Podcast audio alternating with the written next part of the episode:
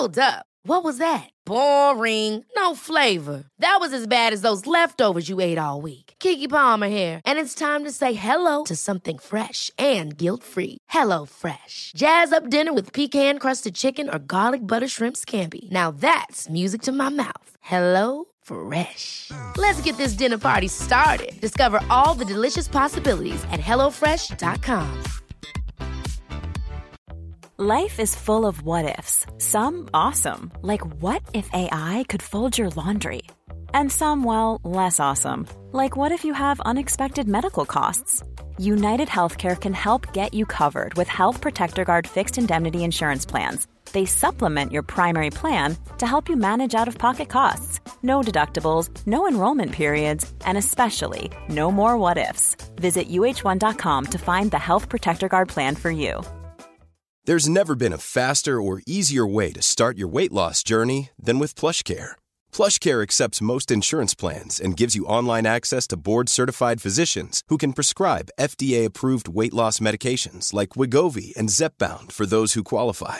Take charge of your health and speak with a board-certified physician about a weight loss plan that's right for you. Get started today at plushcare.com slash weight loss. That's plushcare.com slash weight loss. plushcare.com slash weight loss. Planning for your next trip? Elevate your travel style with Quince. Quince has all the jet-setting essentials you'll want for your next getaway, like European linen, premium luggage options, buttery soft Italian leather bags, and so much more. And it's all priced at 50 to 80% less than similar brands. Plus, Quince only works with factories that use safe and ethical manufacturing practices. Pack your bags with high-quality essentials you'll be wearing for vacations to come with Quince. Go to quince.com slash trip for free shipping and 365-day returns. Many of us have those stubborn pounds that seem impossible to lose, no matter how good we eat or how hard we work out. My solution is PlushCare.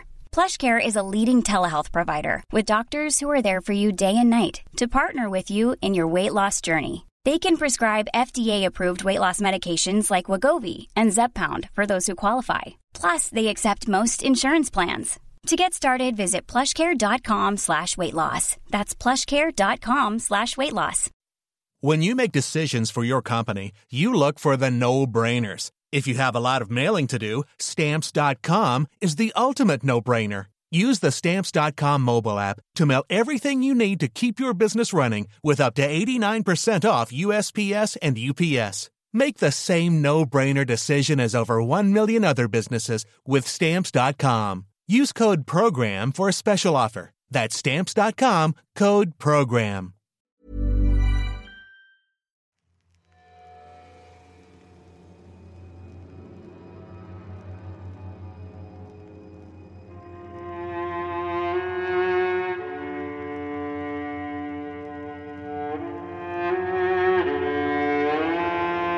Rusty Quill presents The Magnus Archives.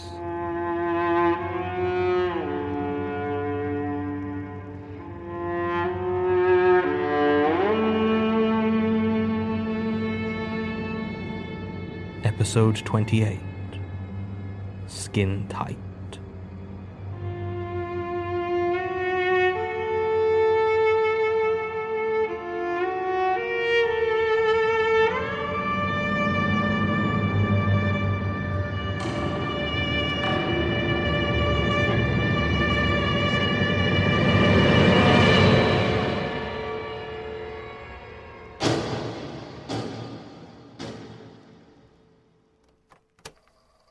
Your name and the subject of your experience.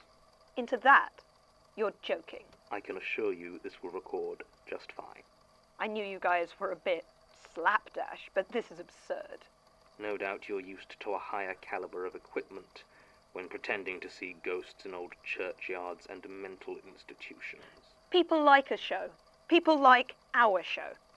And even if we do ham it up a bit, even if we do add a bit of sparkle, we're still more respected and evidence based paranormal investigators than you and your lot.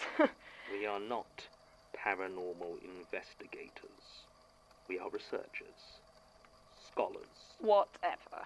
The fact is, we may play it up a bit for the camera, but that's because you can only look at temperature spikes and EMF readings for so long. We still only look into genuine, documented supernatural phenomena. You take any ridiculous story from any drugged up, dreaming, traumatized idiot off the street. Vampires, monsters under the bed, mind control. Really? Who cares about evidence? Who cares about scientific instruments when you can just tell a story to the Magnus Institute? And yet, you've come to make a statement. Well, yeah, but. Let me guess. None of your respectable paranormal investigators would believe you. Well, let me be quite clear. Chances are very strong that I won't believe you either. But we will take your statement, and we will look into it for you. Now, please state your name and the subject of your experience. My name is Melanie King. I've got a YouTube channel called Ghost Hunt UK. And your statement is regarding. What I saw at the abandoned Cambridge Military Hospital when we were filming there in January 2015. Recording date 17th April 2016. Hold on. The Cambridge Military Hospital. I was under the impression the hauntings there were very well documented. Why would none of your respectable colleagues believe you? I would have thought it would be right up their alley. Because what I saw had nothing to do with the hospital itself. At least I don't think it did. Go on. Well, we'd been angling to film there for months. The show is pretty standard stuff. We head to the location after dark, we explore a bit, we set up the equipment, and then, of course, we spend some time afterwards analysing the data and. Seeing ghosts? Well, yeah, you know what? Sometimes, sure, we do. We get evidence. Anyway, we'd been angling to go into the CMH for months, uh, but I couldn't get permission. Apparently, there's asbestos in the walls. It makes it uh, too much of a health and safety hazard.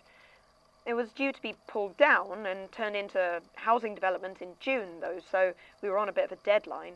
Luckily, we're an independent show. I don't have anyone breathing down my neck or checking my legals about this sort of thing, and it wouldn't be the first time that we were going to do something Illegal? unorthodox. And hey, the worst that we've ever got before was a fine. So we figured it wasn't going to be too much of a problem. The team going in was meant to be me, my co host Andy, Full names, please. my co host Andy Kane, as well as Peter Warhol on sound and Antonia Farron, uh, Tony, is doing the camera work. Thing is, Pete got cold feet a few days before we were due to head out. Apparently, he just wasn't comfortable with the possibility of asbestos. I guess I can understand, but it meant we were down a sound guy, so I put out feelers to see if anyone had any contacts who could step in. Well, Georgie Barker, who hosts the What the Ghost podcast, knew someone. Uh, she'd said she'd done a few location episodes of WTG with a sound engineer by the name of Sarah Baldwin, and could vouch for her reliability, although Georgie warned she was a little bit unsocial. I reckoned we didn't need her talkative as long as she knew her stuff, so I gave Sarah a call. She agreed to help us out. I figured the episode was going to come out just fine. So the night of the 12th rolled around, and Tony came round to pick us up. She is the one with the van, so generally does the driving. Me and Andy live together, so the three of us headed over to pick up Sarah. Her address was listed as in Sydenham, down in South London. But when we pulled up, the building seemed dark. I don't think it was abandoned or anything like that, but it certainly didn't seem like anyone was home. Andy hopped out and buzzed her number on the doorbell, and after a minute of waiting there, there was no reply. We were all just getting a little bit antsy, because if we don't have a sound tech, we don't have a show. So I gave Sarah a ring, and it went straight through to voicemail. I was just about ready to scream in frustration, but almost as soon as I put the phone down, I got a call from an unknown number. I answered it, and immediately I heard her voice, asking if we were outside. I said yeah, and she ended the call immediately. We all watched the door, but another two minutes passed, and still no one came out. And then, out of nowhere, we heard a knock on the back of the van. I hopped out, and standing there was Sarah. She was short, really short, with dark brown hair cropped close. She was wearing black cargo trousers and a grey t shirt, with a light black jacket over the top. I. I thought that was a bit off, as it was the middle of January. I mean, sure, it was a mild winter, but it's a long way from t shirt weather. I introduced myself, but she just nodded and lit a cigarette. I was about to say that we'd prefer she didn't smoke in the van, but she'd already opened up the back door and climbed inside, puffing away. I remembered Georgie's warning that she was a little bit unsocial and kicked myself for not asking more about it.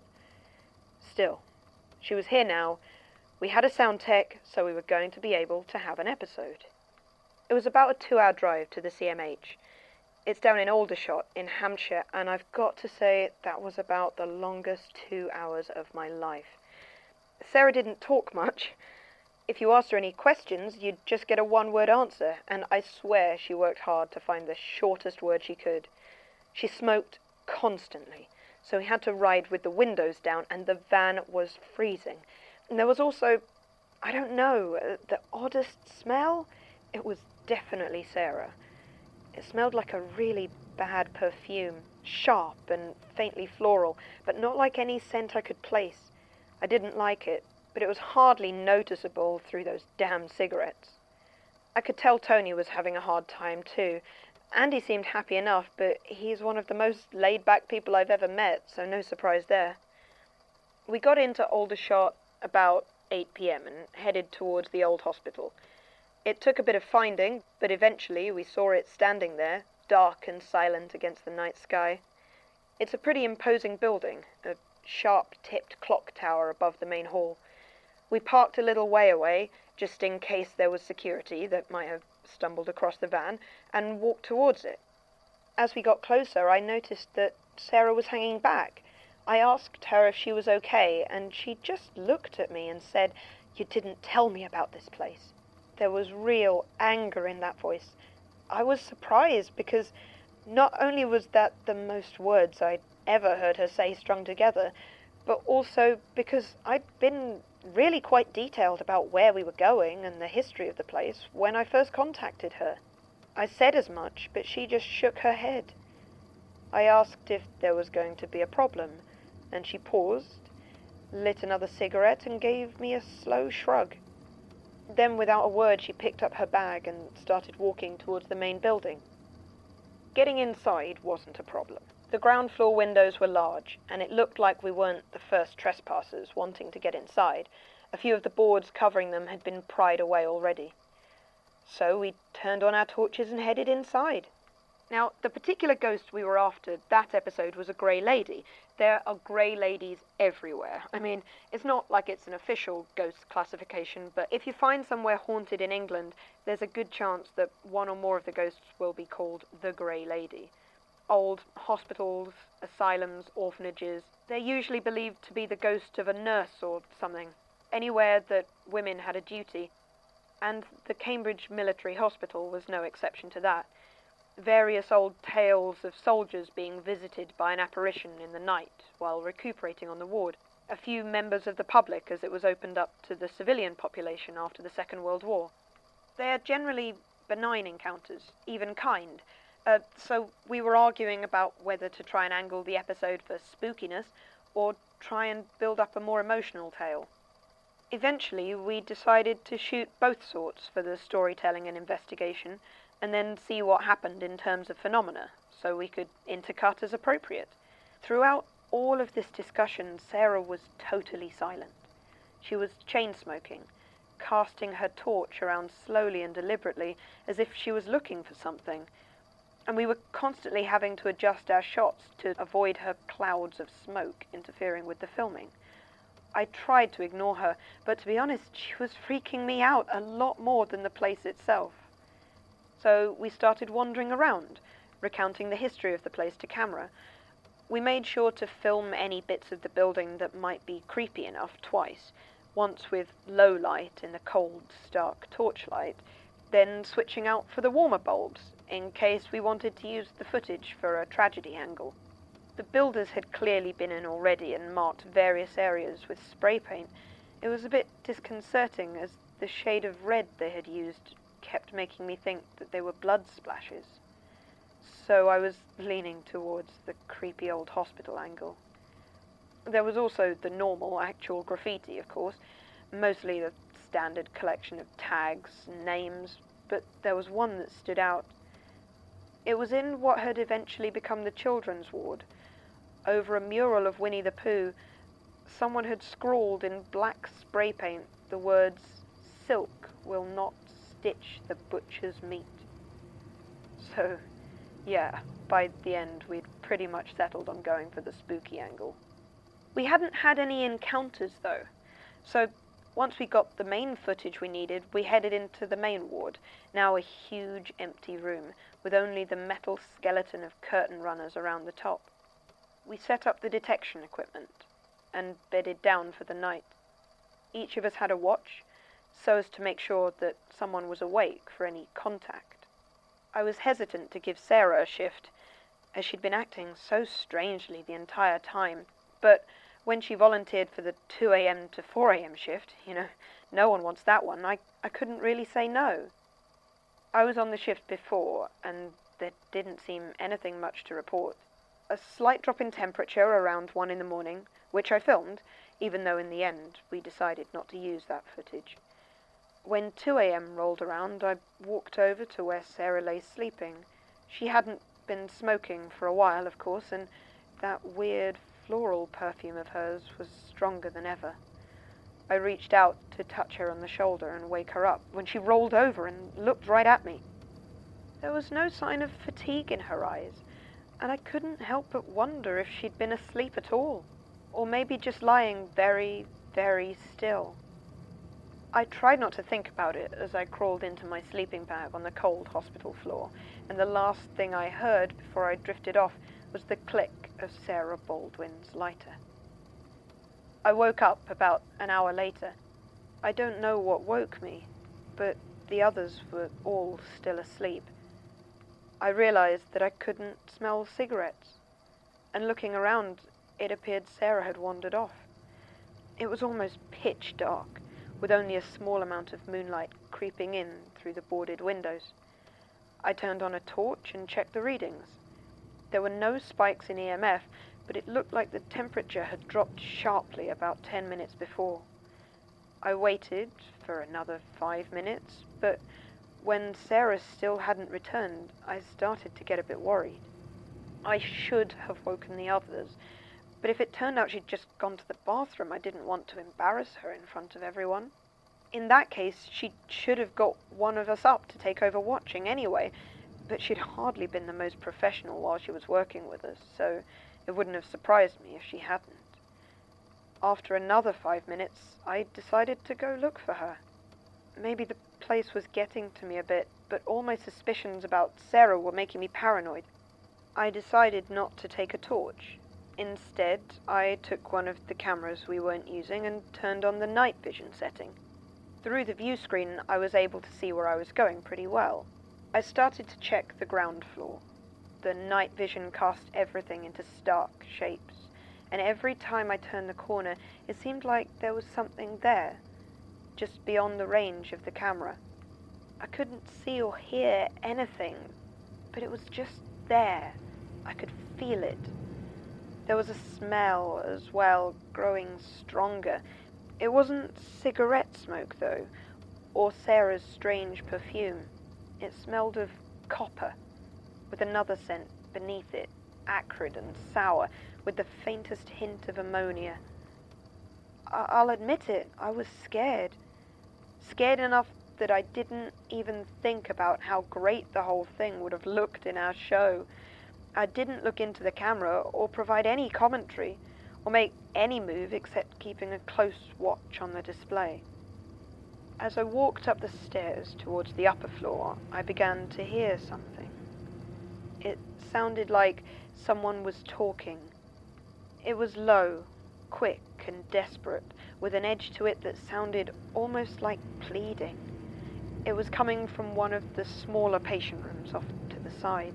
I slowly crept towards it, feeling absurd about how terrified I was about being seen. I reached the door and, using the camera, I peered inside. Sarah was there, with her bag next to her. She was gesticulating wildly and talking, though I couldn't see anyone else in the room with her. I couldn't make out most of it, though I heard the words trespass and unintended several times, and whispered apologies. I was almost about to call out to her when she suddenly stood bolt upright. It was like she was struggling to breathe. Then I heard an impact, and Sarah seemed to be flung across the room by a heavy blow. She hit the wall hard, and I heard a crack as she slumped down, a smear of blood left on the wall. I froze. I didn't know what to do. Part of me wanted to run over and see if she was all right, but I just couldn't bring myself to move. After a second or two, Sarah stirred. She shouted something into the room, this time in a language I didn't understand, and dragged herself to her feet. She removed her jacket, and I saw that there was something very wrong with her left arm. Bits of it seemed to be hanging off where it had hit the wall. She gripped it with her right hand, and, uh, well, this is where my colleagues would laugh me out of the industry. She peeled off the skin of her left arm, as if she was taking off a glove. I saw it stretch and come away from whatever was beneath. In the camera's small view screen, I couldn't see what was there, what was underneath, but it was dark and shiny. I will never forget the sound of the skin coming away from her arm. Once she had taken it off, she stretched it and then slipped it back over her hand, pulling it until it was tight. She reached into her bag and from beneath the packets of cigarettes, she pulled out a staple gun. Around the edges of the skin, where it met the rest of her, she slowly and deliberately stapled the skin down. I don't know why that was the point I ran. I could have left at any time before that, but for some reason that was the thing that broke me, and I hurried back to the others as quietly as I could. Sarah returned about fifteen minutes later and didn't seem to suspect she'd been observed. I lay awake the rest of that night, smelling her cigarette smoke and the traces of her odd floral perfume. I never asked her about it. I never brought it up with the others. We got whatever daylight shots of the Cambridge Military Hospital we needed almost in silence, though Andy kept trying to strike up a conversation. The journey back was no better. I kept trying to get a look at Sarah's arm, but her jacket sleeves covered them completely. We dropped her off in Sydenham, and I never saw her again. In the end, it was actually Tony that asked we not work with Sarah Baldwin again. Apparently, she'd gotten weird vibes and didn't feel comfortable around her. I agreed, though I didn't share my reasons. The episode came out okay in the end, though. Um, though I didn't include anything about what I saw that night. Interesting. You say you recorded video of the event. Yeah, I've given your guys a copy, but watching it back, the recording is so distorted that you can't really make anything out. Hmm. And you're sure you weren't dreaming? Are you serious? I just had to check every possibility. Obviously, working in your field, you must have quite a powerful imagination. Great! Great! I should have known this was a complete waste of my time. Probably. The only corroborating evidence you have is so badly corrupted as to become almost unusable. But we will do what investigation we can. Well, thank you so much. We'll be in touch if we need anything else. Statement ends. As I mentioned to Ms. King, there is little in this statement by way of information we can follow up. Cambridge Military Hospital is currently in the process of being turned into a housing development, so there is not much to be done in that regard. There are records of a grey lady ghost appearing in the past, specifically in the form of a nurse, though none of them come even close to matching this statement in terms of manifestation. We were unable to track down Sarah Baldwin. The address Ms. King provided in Sydenham has not been occupied for the last six months and does not list her as a previous tenant. We contacted Georgina Barker, who confirmed that she had worked with Baldwin on two episodes of her What the Ghost podcast, having previously met her at a networking event. She knew nothing about her personal life and has not seen her since the last episode they worked on. Neither the phone number or email address received any answer or reply. Still, where do I know the name Sarah Baldwin from? If I have the time, I might go back over some earlier files, see what I can find.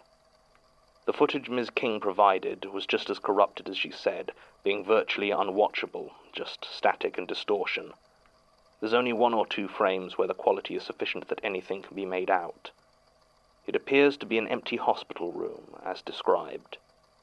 The only point where it differs from Ms. King's story is that there appear to be two figures in the shot, rather than just the one. The first seems to be kneeling and matches the description of Sarah Baldwin. The other figure is much taller and appears to be pointing, though no features can be made out. It does not appear to be touching the ground. Recording ends.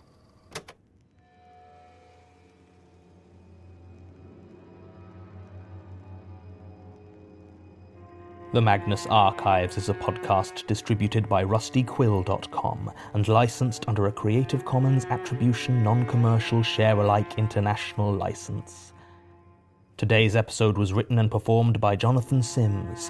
It was produced by Alexander J. Newall, Mike LeBeau, and Murray Porter, and directed by Alexander J. Newall. To comment on episodes, make donations, and view links, images, videos, and show notes, visit rustyquill.com. Rate and review us on iTunes, visit us on Facebook, tweet us on Twitter at The Rusty Quill, or email us at mail at rustyquill.com. Thanks for listening.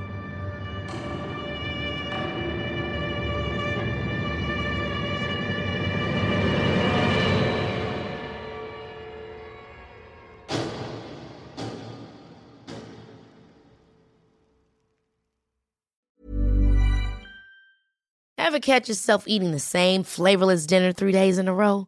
Dreaming of something better? Well, HelloFresh is your guilt free dream come true, baby. It's me, Keke Palmer.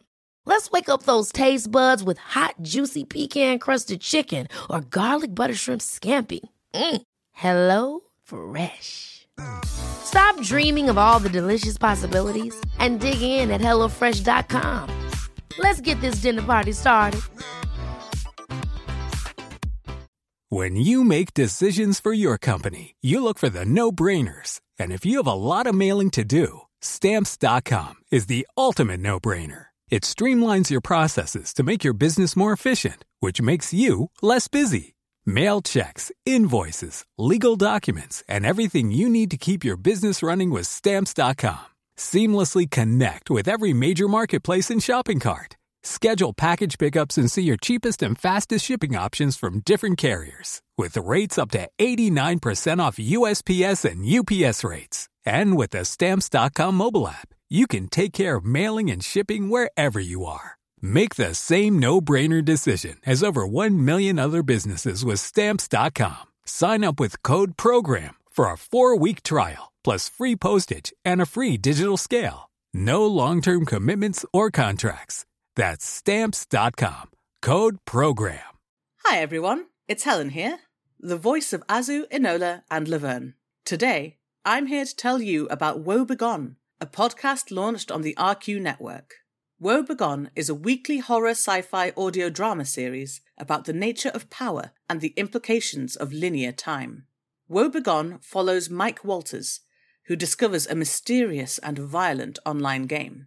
What begins as an exploration of an alternate reality game with real life consequences quickly becomes a search for the technology that makes the game possible. Each episode has a unique soundtrack composed by creator and writer Dylan Griggs. Listen to Woe Begone, spelled Woe period Begone, wherever you listen to podcasts. Or check out woebegonepod.com for episodes and transcripts. Have fun and see you later.